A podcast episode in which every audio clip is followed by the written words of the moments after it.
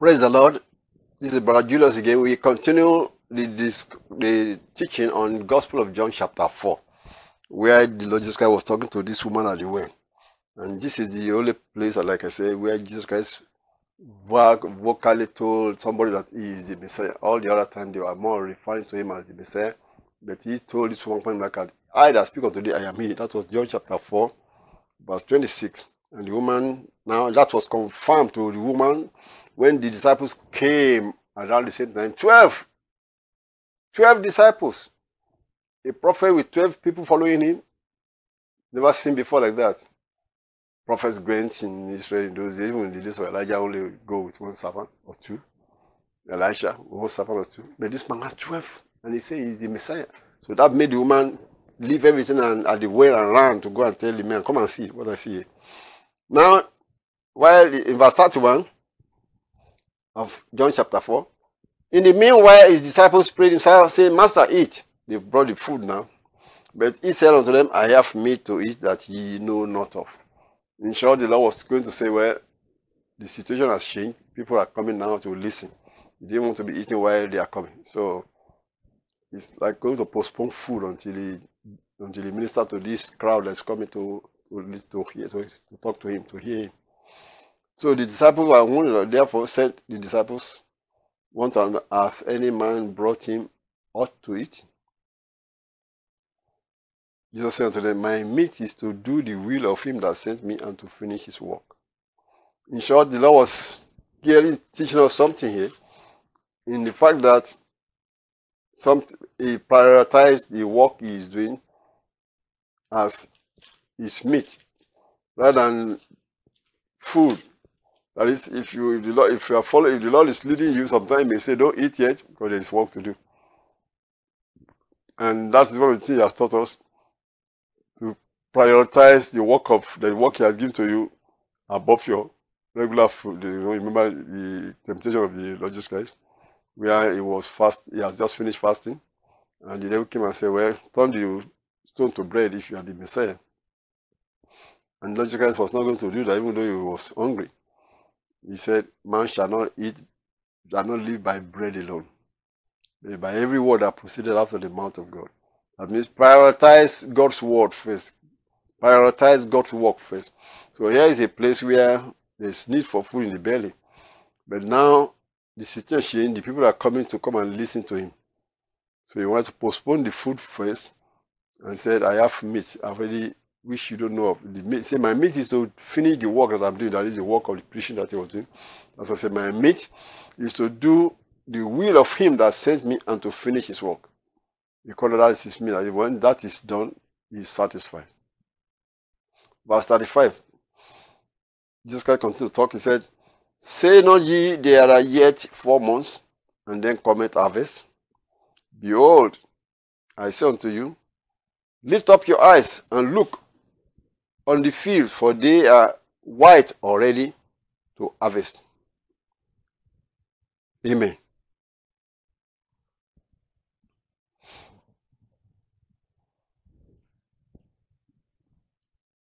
And he that reapeth receiveth wages and gathereth fruit unto life eternal,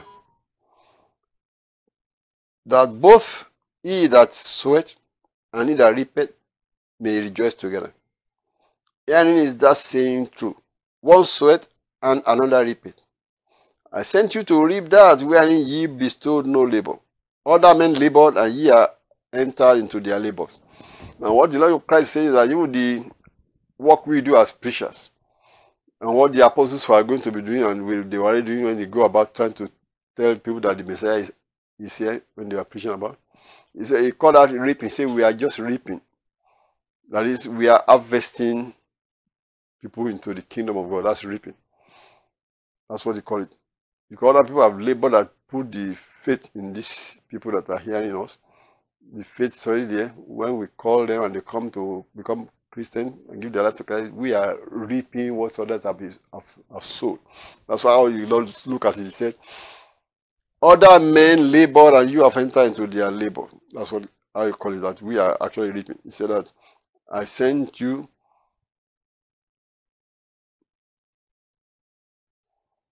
Verse 6, and he that reapeth receiveth wages and gathereth fruit into life. Both he that reap sweat and he that reapeth may rejoice together. One sweat and another reapeth. I sent you in to reap that wherein ye bestow no labor. Verse 38. So he sent us to go and harvest. When you are harvesting, when you are winning souls, coming, sending them to Christ or bringing them to Christ, you are actually harvesting. You are not sowing. It's already so. That's why they are coming to Christ. So we are just going there to harvest them, to bring them into the fold. Verse 39. Now the story continues. Many of the Samaritans of that city believed on him for the saying of the woman, which testified, he told me all that ever I did. I mean, the woman has a testimony right now that this man that is a prophet, all right, he says the Messiah. He's not just a prophet. He told me everything I did. I mean, the man has 5 husbands already, and living with another 6, and that's how the woman knew that this must be a prophet.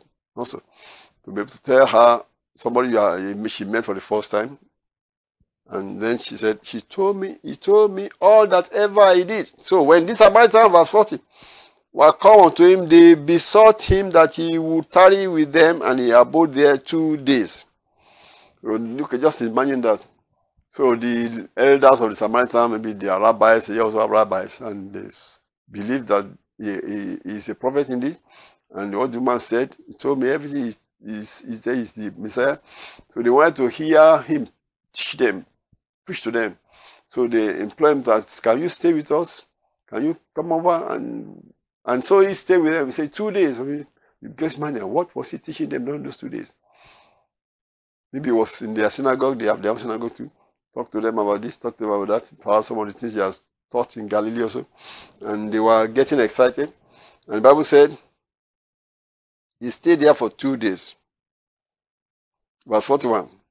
And many more believed because of his own word, and said unto the woman, now we believe, not because of thy saying, for we have heard him ourselves, and know that this is indeed the Christ, the Savior of the world. Now, the Samaritan believe he is the savior of the world. They didn't say he is the savior for the Jews. The Jews have their own doctrine confused. They are thinking that if the Messiah comes, it's only for the Jews. But the Samaritan also believe that the Messiah is coming, but they know it's for the world. So, verse 43. Now, after 2 days, he departed thence and went to Galilee. So the story continued. The Lord Jesus Christ left after 2 days with the Samaritans. He went to Galilee. Some people have tried to say those 2 days symbolize that there will be 2,000 years of the gospel being preached to the Gentiles, which has happened because we are now in the 2,000 years since Christ left. Symbolizing 1 day with the Lord, 1,000 years. So he was with the Samaritan for 2 days, meaning that there will be 2,000 years for man, for the Gentiles to hear the gospel, including the Samaritans. Verse 44. Jesus himself testified that a prophet has no honor in his own country. Then when he was coming to Galilee, the Galileans received him, having seen all the things that he did at Jerusalem at the feast. But they also went unto the feast. That was the feast that was said the Passover feast where Christ went to Jerusalem. One of the Passover feasts, because the last Passover feast was where he was crucified, which was like the 3rd one since he started preaching. Verse 45. Verse 46. So Jesus came again into Cana of Galilee, where he made the water wine. And there was a certain nobleman whose son was sick at Capernaum. When he heard that Jesus was come out of Judea into Galilee, he went unto him and besought him that he would come down and heal his son, for he was at the point of death. Then said Jesus unto him, except you see signs and wonders, you will not believe. Now, the point the Lord Jesus was making here is that he said the man was a nobleman, so he must be very rich and in business. But see, when the Lord Christ started preaching, he was in Capernaum when miracles broke forth and things are happening. And people are running at us saying, this is the Messiah, this is the prophet, and so on and so forth. Because Jesus Christ cast the devil out, the first one that he cast out in the temple or in the synagogue, where a man that was possessed screamed out and said, why are you with us? And just come out of him. So that called the attention of people. The crowd now gathered. So the news has scattered to people that the Messiah is this Messiah, this man is the Messiah, this man is the Christ. But so you see, the noblemen, they are not in the streets, you see. They will hear all those things too, but will they believe? Because they are wealthy, they are rich, and they have businesses and so on. They are the people that we decide last. Right? The common people will run there, they need the healing, they need the help. But see, the nobleman said, well, if I see miracles myself, maybe I will believe. So the Lord knew what the man was thinking. And then, while maybe within the year or so, this man's son was sick. And they have tried everything, because the man being known by him, he has doctors. And the doctors have tried their best, and look like the boy is getting worse. Then he remembered, they said, the Messiah, this man, Jesus of Nazareth, is healing any kind of sickness and disease. Now he needed that kind of help, because he didn't want to lose his son. But Jesus has gone to Judea. In those days, Judea to us right now, when you look at the map, you say, well, it's just maybe 100 miles or 200 miles. But see, in those days, it takes days of walking, even on a donkey, to get across from place from Galilee to Judea to Galilee. And then he went for the feast and he was coming back. So he heard that some people are passing by, and Jesus, because it's not like they are running all the way back to Galilee. They will sometimes stop in a place and preach. And people that are on donkeys will have passed by and say, oh, that's the Messiah, that's the man, that's that rabbi. So very soon the news have come all the way back to Capernaum. Oh, that rabbi is already in Cana of Galilee. Oh, so this man who needed help put on all his shoes and started running, or get a donkey. Because we in my Moses had a donkey and ran towards Cana of Galilee, because he had Cana of Galilee to Capernaum most likely was maybe 50 miles, who knows, or 30 miles. But see, if they are going to walk with a donkey, it could be a whole day. So that was the situation in that generation. I'm just describing to you to make you see why it will take the man a whole day to go back home. So the Bible said he heard that Jesus Christ has come to Galilee, so he went to meet him. Verse 47 says, when he heard that Jesus was come out of Judea into Galilee, he went unto him and besought him that he would come down and heal his son, for he was at the point of death. So then Christ said, except ye see signs and wonders, you will not believe. Christ already seen the man's heart. Like one of those noble men that say, well, unless I see it my own two eyes, that is make a miracle work indeed.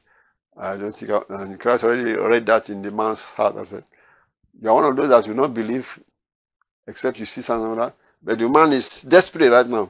So the man says, sir, come down. Here my child died. I mean, this is not a matter of belief. I just need your help right now, is what you will say. Emergency. And Jesus Christ said to the nobleman, go thy way. That's verse 50. Go thy way, thy son liveth. The Lord just spoke, okay, you can go, your son is living, your son will live. That is, he won't die, your son will live. But you have to believe that. And the man believed the word that Jesus had spoken unto him, and he went his way. Now, that is what faith is all about. You hear the word of God, you believe. He didn't say, well, how am I sure that he will? He said, your son liveth, means your son will live. Also, he said, the boy is at the point of death, because they have done everything is going worse and worse. And he ran to Jesus, and Jesus Christ said, well, you can go now. Your son will live. You have to believe just that. Yeah. You don't want to come and lay your hand upon the boy. No, he doesn't need to. Remember the story, the centurion that Jesus Christ went to a place, and the centurion man said, come and heal my servant. And the centurion said, well, you don't need to come over here. You just can speak from a distance. Your servant will do what you say. So that is what faith is. The Lord does not need to come and lay his hand. If the man can believe that what he said will come to pass, he said, your son will live. And the Bible said the man believed and started going his way. So that is what faith is. We also have to believe what God said here in the Bible. And as long as we are lined up with God, what he said shall come to pass. It shall come to pass. And the man believed the word that Jesus had spoken unto him, and he went his way. Verse 51, and as he was now going down, his servants met him and told him, saying, Thy son liveth. Then inquired he of them the hour when he began to amend. And they said unto him, Yesterday, at the seventh hour, the fever just left him. So the father knew that it was at the same hour in the which Jesus said unto him, Thy son liveth.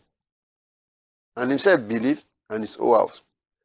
Verse 54 said, this is again the second miracle that Jesus did when he was come out of Judea into Galilee. So what we are saying about faith is that you must believe what Jesus Christ said. Thy son liveth in that man's heart, and he believed that he has said it, it will be so, and he started going. And what has the Lord said to you too? That he has spoken to you, other from the word of God. We can believe the word of God that is written down here that Jesus Christ said it. Yes, an example, Jesus Christ said, Verily, verily, I say unto you, if a man keep my saying, he shall never see death. So all I need to do then is to say, Lord Jesus Christ, tell him. You can't just be keeping his saying without knowing him. You have to be part of him. And say, Lord Jesus Christ, I'm going to be keeping your saying so that you can keep me alive and never see death. And then begin to keep his saying. And the Lord hear that and will come and tell you what to do. And if he tell you what to do and you don't do it, then you're not keeping his saying. Even if there's pandemic in the land, the Lord will come and tell you because you are now part of him and you are listening to him and he will be talking to you by the Holy Spirit that he has given to you. And when he tells you that this is what you should do for your body and you do it, you shall never see death. You have to keep his saying continuously. That's what the Bible says about Enoch. Walk with God and please God. To walk with somebody is you hear him, you do what he says. And because Jesus Christ said, You are my disciple when you do whatever I say unto you. Then are you my disciple. You continue in his word.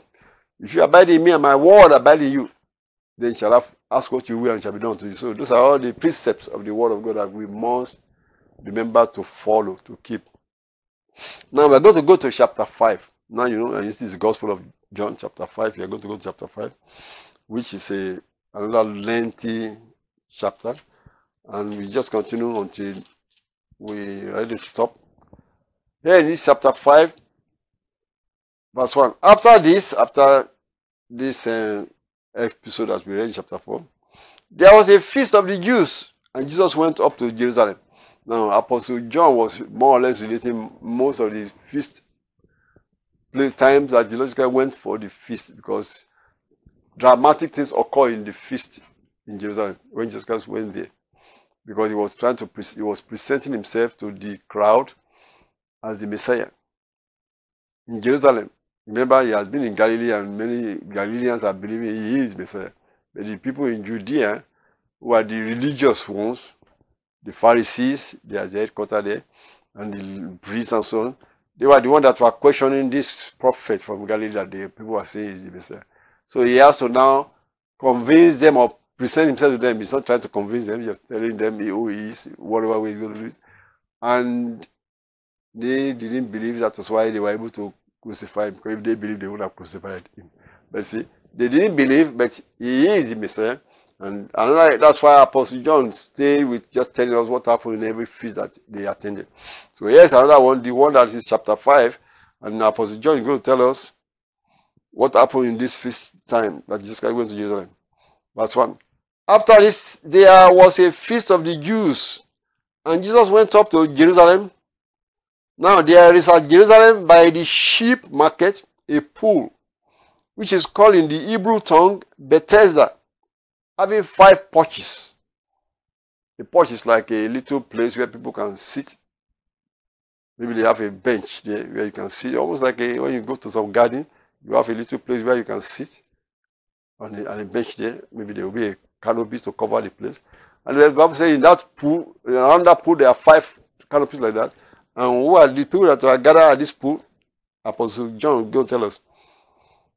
Verse 3. In these porches lay a great multitude of impotent folk, of blind, halt, withered, waiting for the moving of the water. So evidently, there have been a custom or tradition that they have had that at that pool, they suddenly will see the water stirring. An angel was stirring the water. And they found that if anybody's, immediately after the angel stirred up the water, anybody that jumped to that water first, only one person. Whatever is the problem the man had, any disease or sickness just disappeared. So that became a tradition, a folklore, a custom, but they believed it. So they, all those sick people came around there waiting for that. Maybe they knew the season that this normally occurred, like say around this time of this feast or around the time of this weather. So they were saying it was perhaps during that feast, because they have so many feasts, Feast of Tabernacle, Feast of Passover, Feast of this, because they are to appear in Jerusalem 3 times in a year. 3 times. And those are the feasts. And so they knew that at that time, maybe a month before the feast or a week before the feast and after the feast, something like that happened. So they were all gathered in that are sick, that are looking for that miracle. And this is what they reported. Verse 4 says, "For an angel went down at a certain season into the pool and troubled the water. Whosoever then first, after the troubling of the water, stepped in, was made whole of whatsoever disease he had." So that was the story they had. And many sick people were gathered in there, almost like an hospital. And also it became like an hospital where there are a lot of people that were sick of different kinds of ailments, waiting for the miracle to happen. The magic, the angel that will stir the water. The Bible said in verse 5, "And a certain man was there, which had an infirmity 38 years. So that man has been carrying his own infirmity for 38 years. Which means, and that man also was there, been there for long, maybe just camped there. Don't know when his turn will come, or he'll be the first one to get into the water. Verse 6, "When Jesus saw him lie there, and knew that he had been now a long time in that case, he said unto him," to the man that was with infirmity, "Will thou be made whole?" Now the man has been by that pool for years, or just coming back and forth, until the man just make his own his house somewhere there, so that it could be closer to that pool.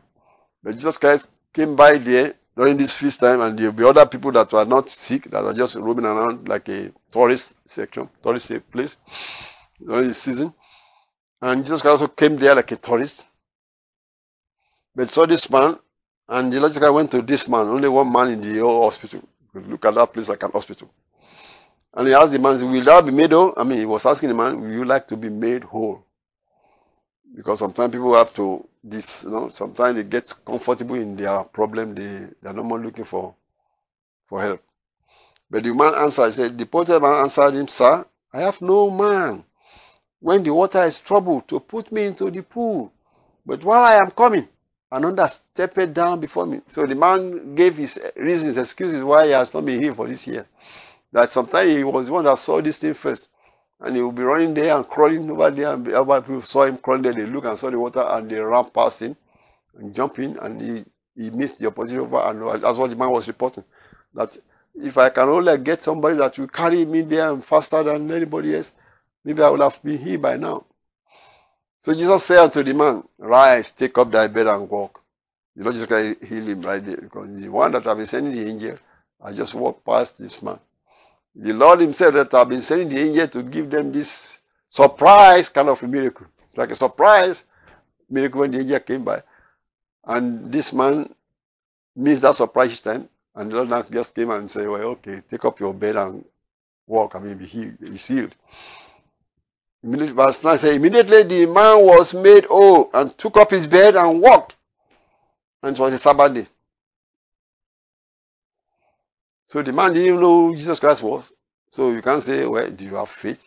Does it need faith to be able to be healed at least? The man didn't have any faith in the Lord. He didn't even know who Jesus Christ was. But he was perhaps have been crying unto God, "Oh Lord God, let it be my turn next time.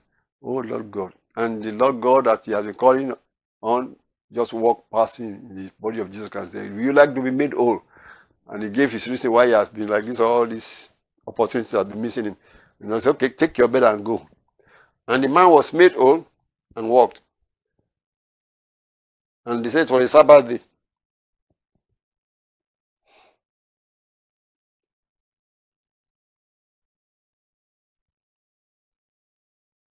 Now verse 10.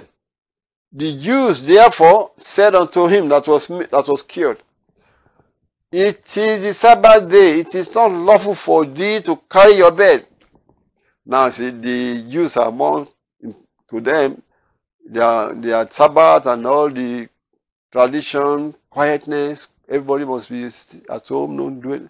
That's more important to them than the miracles that they are seeing. So they saw this man carrying his bed. They said, well, you can't carry your bed on your head. It's just a job. That's like a labor. So you should not carry a bed on, do any labor on the Sabbath day. Carrying the water from the well perhaps will be classified as a labor. You can't go and fetch water from the well also, because they classified as a labor. So they saw the man carrying his bed and said, well, you can't carry your bed on the Sabbath day. And the man said, well, he that made me whole said unto me, take up thy bed and walk. You want to say, well, I'm not just carrying it. The man that healed my body said I should take up my bed and walk, and that's what I'm doing. That's what I'm doing.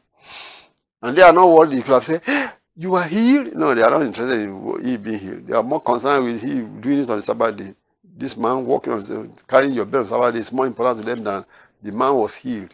They could have been jubilating that this man has been sick for 30-something years.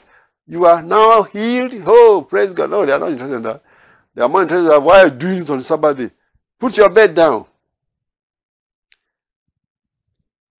So they ask him, what man is that which said unto thee, take up thy bed and walk? I mean, they are more concerned.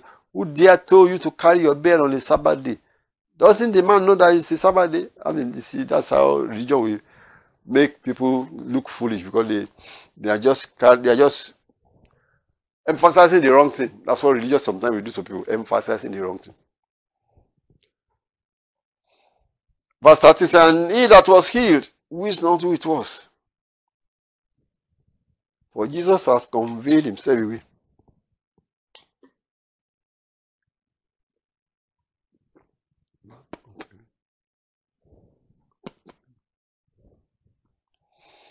A multitude be in that place. So there was a multitude there, like tourists. So Jesus Christ has already moved on. So the man didn't even know who Jesus Christ was, just said, the man told me to walk, to carry my bed and walk. He healed me. Who is that man? Look around. You don't know who he was. Verse 14.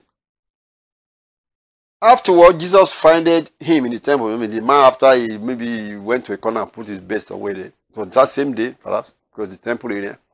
And the man perhaps went to the temple to thank God. And Jesus Christ, the Bible said, afterward, Jesus finded the man in the temple and said to him, behold, thou art made whole. The Lord wanted to help the man so that the man does not get back into trouble. Thou art made whole. Sin no more, lest a worse thing come unto thee. Now, that's a lesson for everybody to know.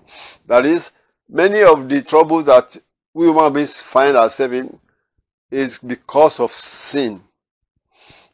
The world is full of sin, you know. That is, the sin of Adam has already brought trouble into the world. So it may not really be the sin of this particular person that will bring trouble. However, there are sins of individuals that can also bring from some repercussion. So if somebody committed adultery and he gets gonorrhea, all those venereal diseases, it is a sin of adultery or promiscuity that brings that venereal disease, HIV and so on, not because there was sin in the world. So that kind of sin that brought repercussion will be the one Christ is pointing out right here, sin no more. Because if the man continues to do that sin, some worse thing will come and trouble him, which he will find himself in. So that if you keep yourself away from all those sins that bring those repercussions, at least you are free from those ones. So if there's any trouble in the world, everybody is under that trouble. God can protect you from all those trouble in the world. Christ comes to set us free from all those curses that was in the world. The Bible says Christ has redeemed us from the curse of the law. He made a curse for us. Christ came and died and shed his blood for us, so that the sin of Adam that brought curse upon the world can be lifted up from mankind. That was the reason why Christ came to die. There were the sins that you have been doing since then. That also is forgiven. But you sin no more, so that those devils can keep away from you. The Bible says, this he that is begotten of God keepeth himself, and the wicked one toucheth him not. That is, we keep ourselves by living godly, by living holy. So the devil can't touch us, because the Bible said that the rod of the wicked shall not rest upon the lot of the righteous. lest the righteous put forth their hands unto iniquity. So that's one of the things why he does teaching us. Sin no more, lest the worst thing come upon that man. Verse 15. But that was how the man really recognized who actually healed him. The man departed and told the Jews that it was Jesus. That's Jesus. Because he now, when he saw him in the temple, and people were calling him Rabbi Jesus, so he knew. That was the man that talked to me. And that's him that sin no more. Oh, it's Rabbi Jesus. Oh, so now you knew who did heal him. So he started everybody. It's not just, I don't know who this man. No, he now knew who did it. So he was telling people, it was Jesus that healed him. But those who were confronting the man because it was on the Sabbath day, they were now more confronting. They are now more concerned that it was Sabbath day that he did it, and Jesus did that on Sabbath day. They were more concerned about that than the man was healed. You see, that's what religion will do. Some people, they are too religious to their own shame. Verse 16. And therefore did the Jews persecute Jesus and sought to slay him, because he has done these things on the Sabbath day. What will be the best day for someone to get blessing from God? The day of God, the day of the Lord, Sabbath day. But now they don't consider that as a blessing. They think you are violating God's something if you get something on the Sabbath day. Jesus Christ said, verse 17, Jesus Christ was defending his walking on the Sabbath day. He said, my Father walketh it out. God is still walking and I am walking because the Father is walking. But they thought the Father has rested on the sixth day and blessed the seventh day. And that was actually a symbol of the seventh millennial day.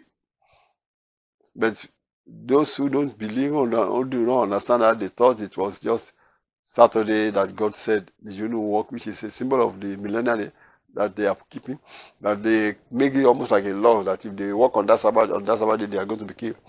So Christ is saying, my Father is still working, and I am working. Therefore the Jews sought the more to kill him, because he not only has broken his Sabbath, they said also that God was his Father, making himself equal with God. So now they have confrontation with the Lord Jesus Christ about him walking on the Sabbath day, because they classified that healing the people on the Sabbath day was a walk. They classified he was just be a doctor. So a doctor shouldn't walk on the Sabbath day. They said, well, look, this is not doctor, this is the work of God. He said the priests were in the temple walking on the Sabbath day. They say, well, they are working for God. Yeah, I'm working for God too. That's really what Christ was telling them. And they didn't want to accept it, that they thought he was healing the people like a doctor who is doing a job for collecting money. So they have their mind on the fact that the people gave him donation later because he has healed their son, he has healed their daughter. So that's like a job. So you shouldn't do it on Sabbath day. But Christ said, I'm doing the work of my Father. Just like those priests were there, sacrificing something and making incense to God in the temple. So they are walking on the Sabbath day. So what I'm doing is for God. So now they didn't see it that way, but that is the truth. That Christ is God manifesting in the flesh anyway. So now from verse 19, the Lord was going to give a lot of teaching that I will defer to the next broadcast.